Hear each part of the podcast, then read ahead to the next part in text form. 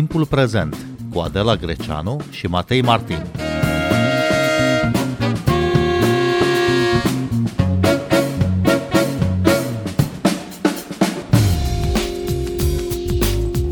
Bine v-am găsit! Noi suntem Adela Greceanu și Matei Martin și invitata noastră este Cătălina Dumitrescu, psiholog clinician și psihoterapeut. Bun venit la Radio România Cultural! Bine v-am găsit uh, și mulțumesc pentru invitație!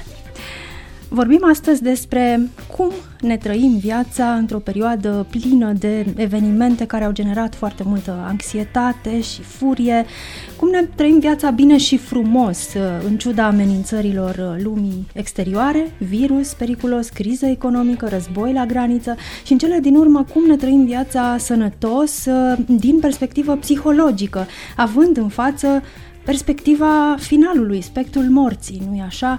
Omul s-a confruntat dintotdeauna cu această perspectivă a finalului, pe care s-a străduit să o gestioneze de-a lungul vremii, în fel și chip. Apariția credințelor religioase se leagă de nevoia omului de a da un sens vieții și finalului ei. Dar cum se poziționează uh, Cătălina Dumitrescu? Pe de o parte credincioșii, indiferent de religia lor, și pe de altă parte ateii față de această perspectivă finală, față de frica de moarte, din perspectivă psihologică.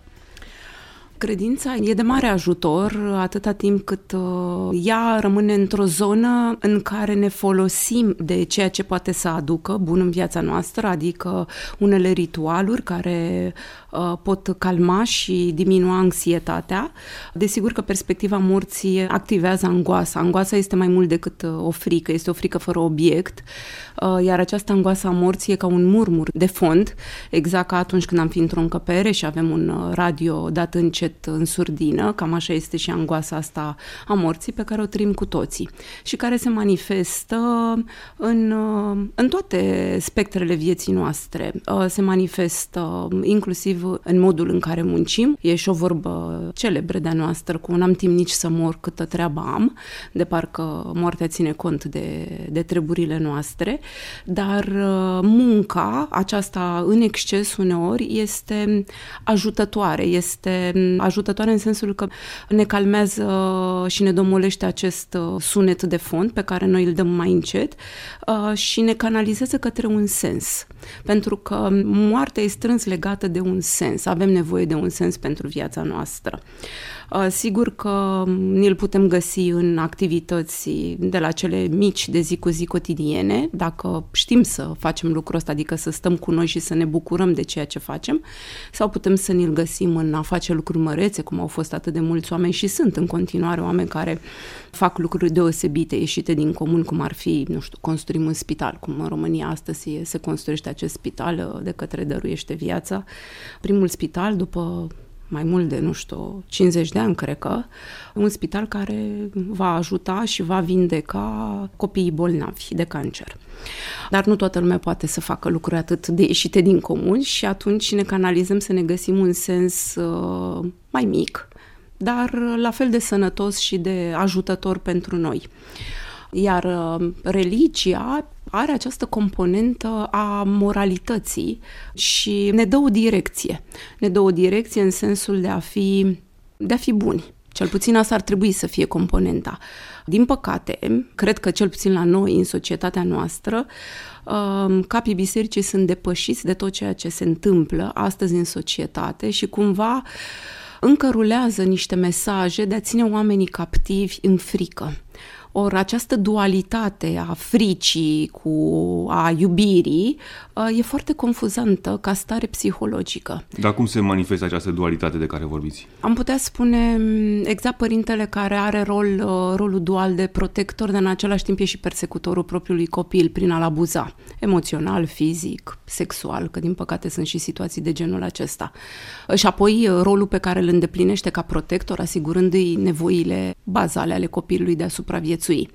Același lucru e cumva predat și în, um, în credință, un Dumnezeu care ne iubește și ne ocrotește și ne sprijină și în același timp un Dumnezeu care ne vânează greșelile, pentru că și cu gândul suntem păcătoși, așa ni se spune. Și aici apare starea de confuzie și cumva în starea asta de confuzie, de ambivalență, uh, putem dezvolta comportamente nevrotice, adică ne ducem într-o zonă de patologie, nu mai rămânem într-o zonă de, uh, de normalitate acceptată general.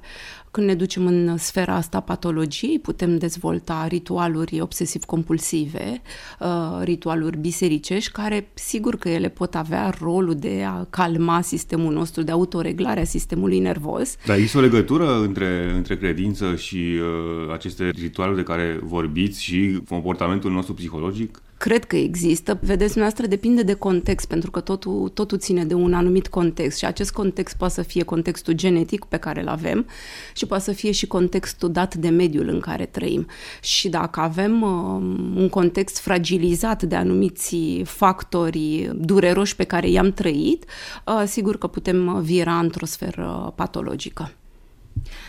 Dar totuși uh, religia poate fi un sprijin și știm că a fost uh, un sprijin pentru credincioși în perioade foarte dificile, cum a fost de pildă, ca să dau un exemplu recent, pandemia sau poate chiar uh, acum când avem un război la graniță, pentru credincioși poate că a fost pentru unii dintre ei un pic mai ușor să treacă prin aceste perioade și să nu devină extrem de, de anxioși, având acest sprijin.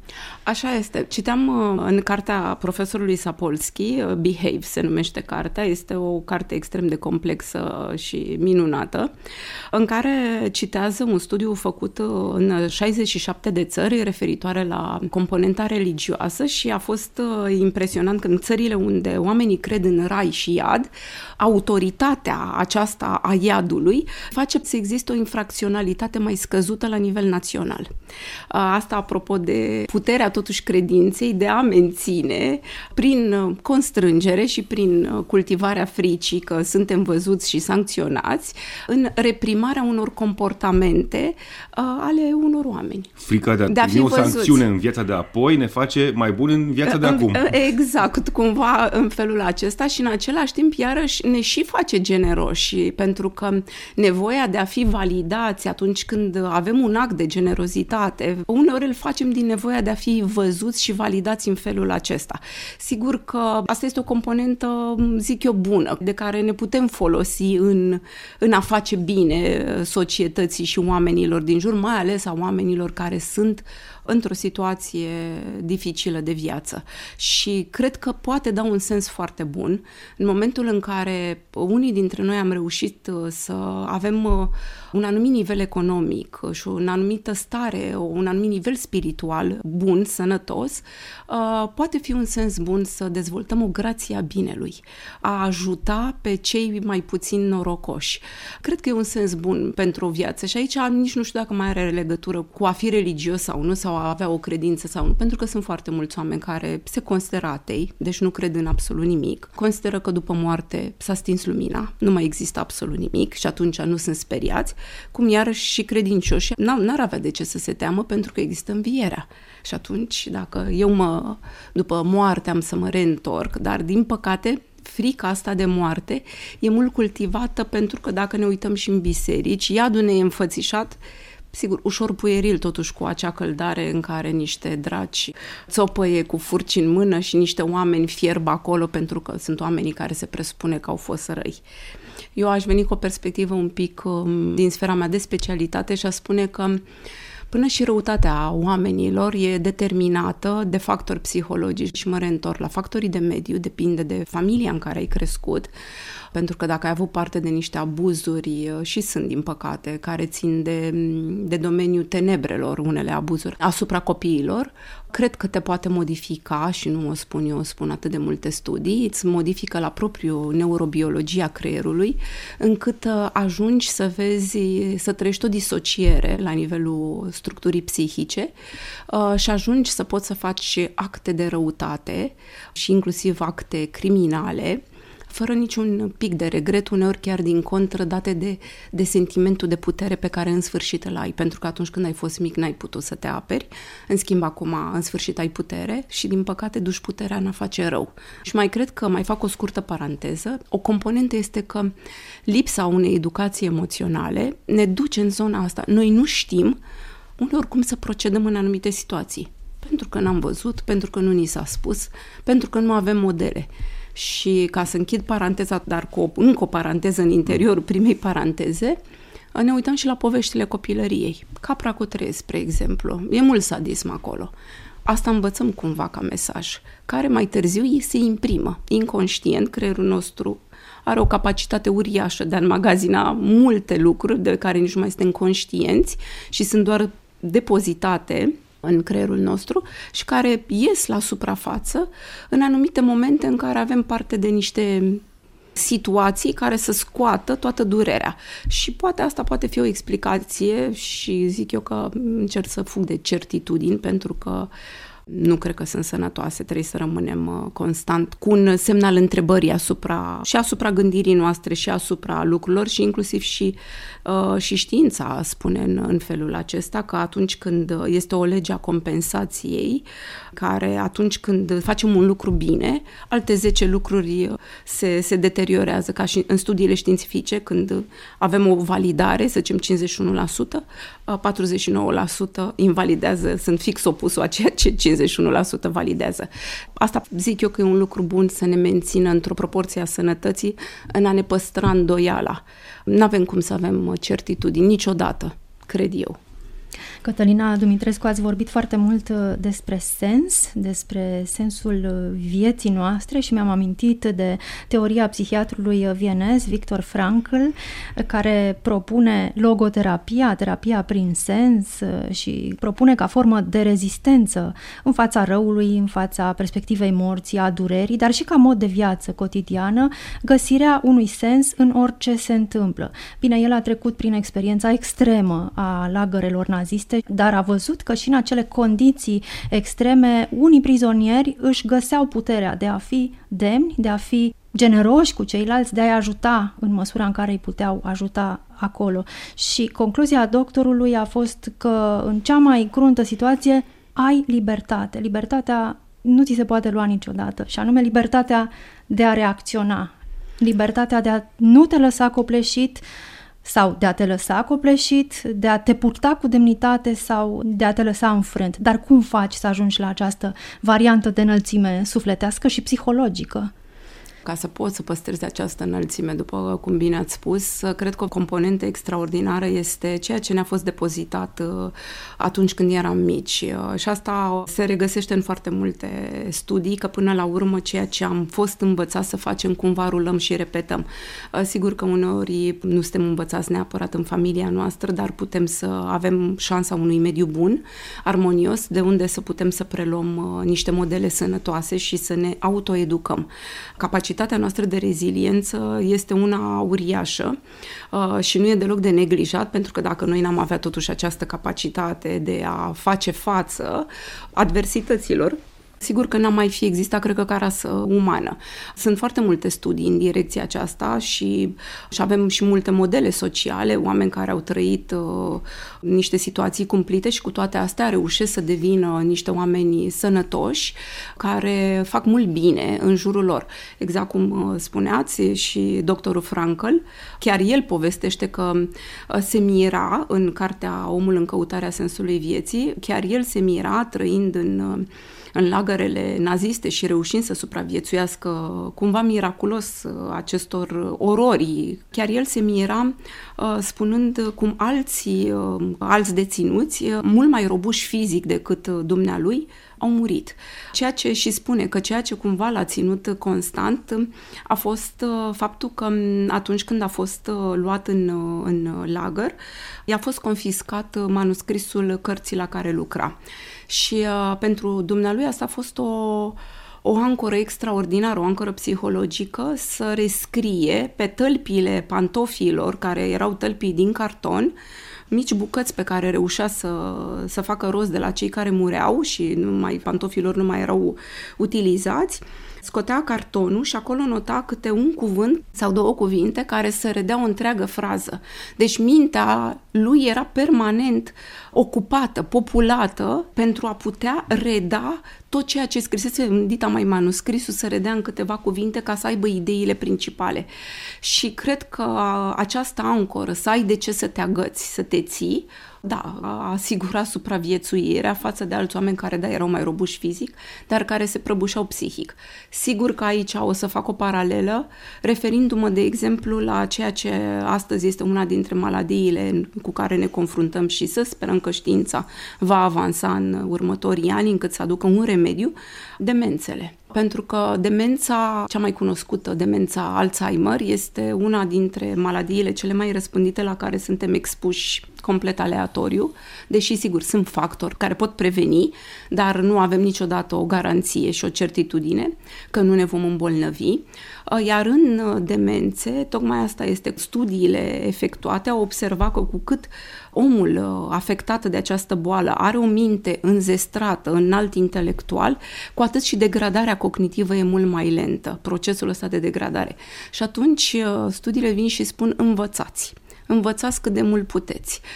Uneori nu e musai să învățăm într-un mod formal, o universitate, un masterat, ci pur și simplu să citim. Dacă pentru viața noastră de zi cu zi noi am consumat constant, uh, am citit, am învățat lucruri noi, ne-am, uh, ne-am provocat până la urmă să descoperim și alte perspective, asta este o formă de protecție pentru îmbătrânire. Pentru că îmbătrânirea se leagă de frica noastră de moarte. E o zonă a vulnerabilității noastre.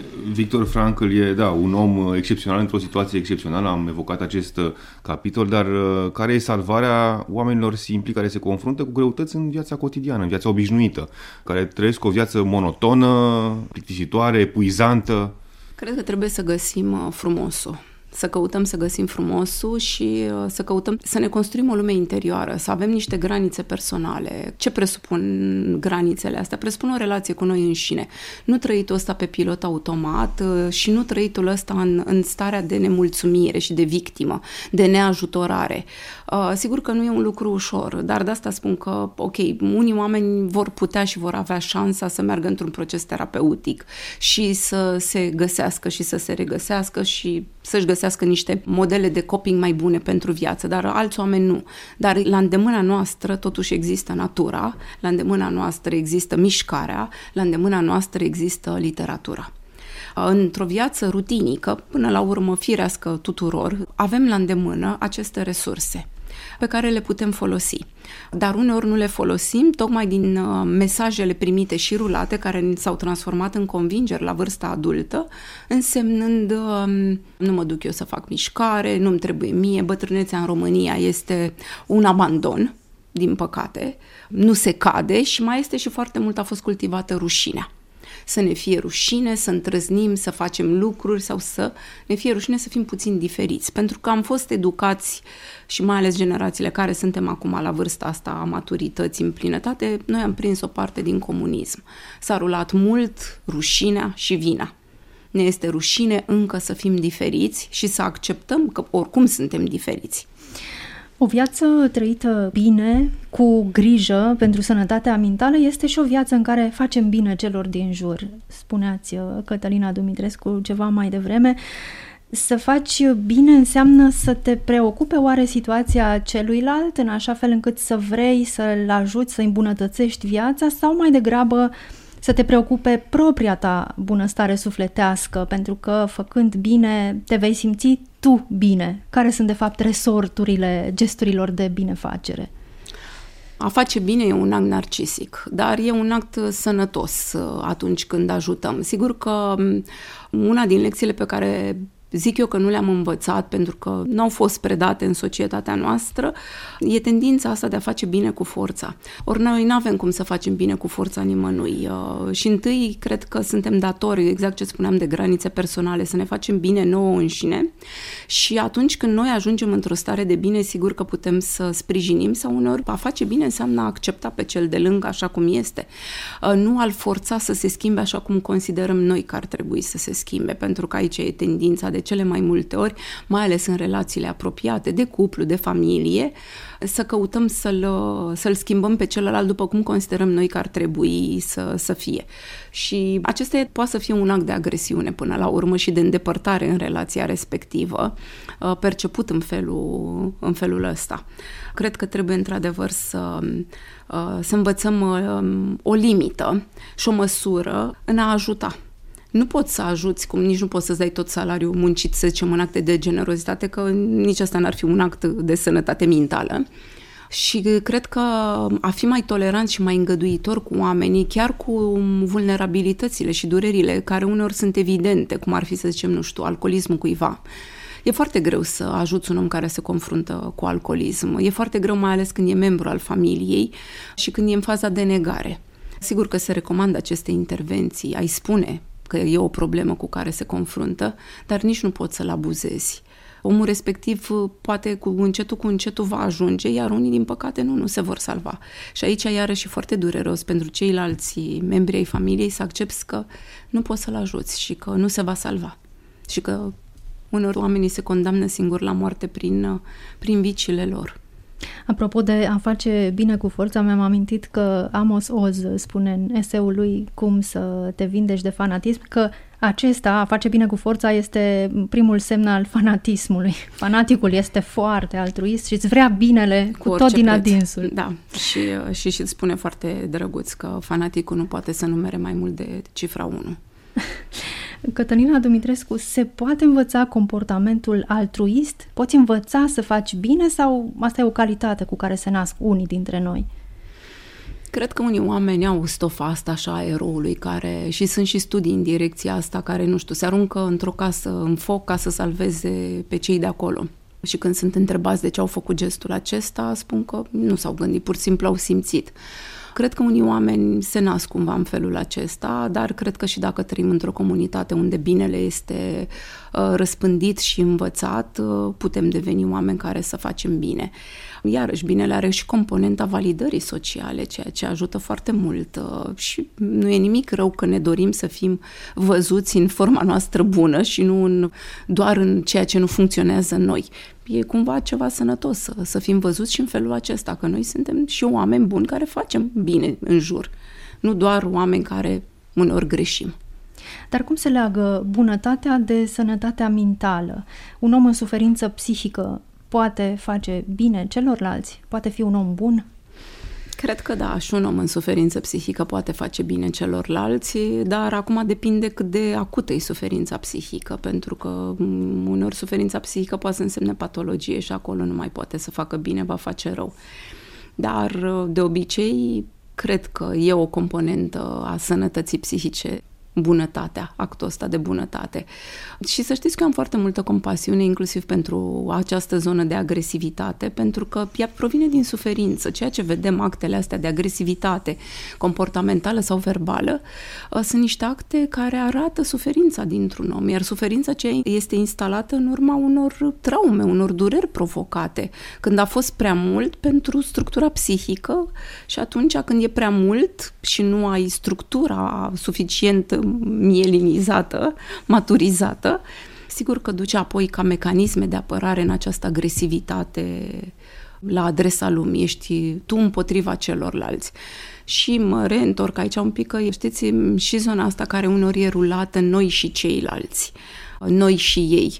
Sunt mai multe studii care spun despre atunci când vorbim despre ceilalți, mai ales dacă asociem cu, mai ales în discursurile politice putem observa, sunt asociați cu ligioane, cu tot felul de, de invective de, de felul acesta, se activează la propriu în, în creierul nostru aria responsabilă cu dezgustul și atunci acei oameni nu mai pot fi văzuți ca și noi. Îi vedem complet diferiți și putem inclusiv să începem niște războaie, ceea ce s-a întâmplat întâmplat și cu Holocaustul. Uh, totul a pornit încetul cu încetul din niște caricaturi prin uh, ziare și apoi încetul cu încetul acești oameni au fost uh, dezumanizați, dezumanizați coborâți de pe scala umanității, n-au mai fost considerați doar datorită religiei lor. Același lucru se propovăduiește în continuare de diferiți lideri. Dar, apropo de, totuși, de umanitatea dintre noi, era o anecdotă simpatică pe care am citit-o referitoare la un general american, o povestea când era mm, sergent, în primul război, parcă mondial, și la un capăt al podului. Era o mm, santinelă franceză, la cealaltă capăt uh, era o santinelă britanică și sergentul respectiv a observat că Santinela purta ambele arme, una cu steagul franțuzesc, una cu steagul englezesc, pentru că cealaltă Santinelă de la capătul podului se duse să ia ceva de băut și asta apropo de umanitatea totuși care există și de altfel e iarăși celebru, cred că în 1914, în primul război mondial, cu țara nimănui, No Man's Land, când uh, au făcut acel armistițiu pe perioada Crăciunului, când au încetat uh, Ostilități. ostilitățile și și-au împrumutat uh, lopeți ca să-și înmormânteze și să-și poată recupera morții și să-i înmormânteze, iar apoi chiar și-au împrumutat alimente și au jucat și fotbal fără să fie, culmea, fără să fie scorat uh, meciul și ofițerii au reușit să-i aducă pe soldați cu amenințarea curții marțiale ca să renunțe la acest armistițiu și să se reîntoarcă că sunt în poziții de război. Cătălina Dumitrescu, în uh, orașele mari, aglomerate, uh, trăim într-un vacar continuu, într-o gălăgie perpetuă, într-o stare de agresivitate pe care ați descris-o ceva mai devreme, aproape dezumanizant această atmosferă. Ce este tolerabil și de unde începe patologia socială din acest punct? Sigur că nu avem cum să trăim acum, știți, în niște grădini ale Maicii Domnului, unde toți ne uităm așa zâmbitori și senini unii la ceilalți. Natura umană cuprinde și zona asta. Face parte din noi agresivitatea devine patologic când uh, coborâm în trafic, ne dăm jos din mașină și ne luăm la bătaie cu celălalt, îl împușcăm sau accelerăm petrecerea de pieton pentru că noi suntem grăbiți. Aici deja cred că începem să, să frizăm un pic cu patologia și, într-adevăr, e un lucru observabil, cel puțin într-un oraș cum e Bucureștiul, acest mod de a conduce și de a fi pe străzi. Pur și simplu ești într-o stare de permanentă alertă și de precauție lucru pe care îl decontăm ulterior când ajungem acasă în mediul nostru familiar, unde ne dăm jos această armură pe care am purtat-o toată ziua, dar cumva corpul nostru are nevoie de mult mai multe ore pentru a domoli toată această, a regla toată această intensitate emoțională trăită pe parcursul zilei. Și din păcate cei din familia noastră sunt primii care vor avea parte de, de descărcările astea ale noastre emoționale. Cătălina Dumitrescu, vă mulțumim tare mult că ați venit la Radio România Cultural. Noi suntem Adela Greceanu și Matei Martin. Ne găsiți și pe platformele de podcast. Abonați-vă la Timpul Prezent pe Apple Podcasts, Google Podcast, Castbox și Spotify. Cu bine, pe curând!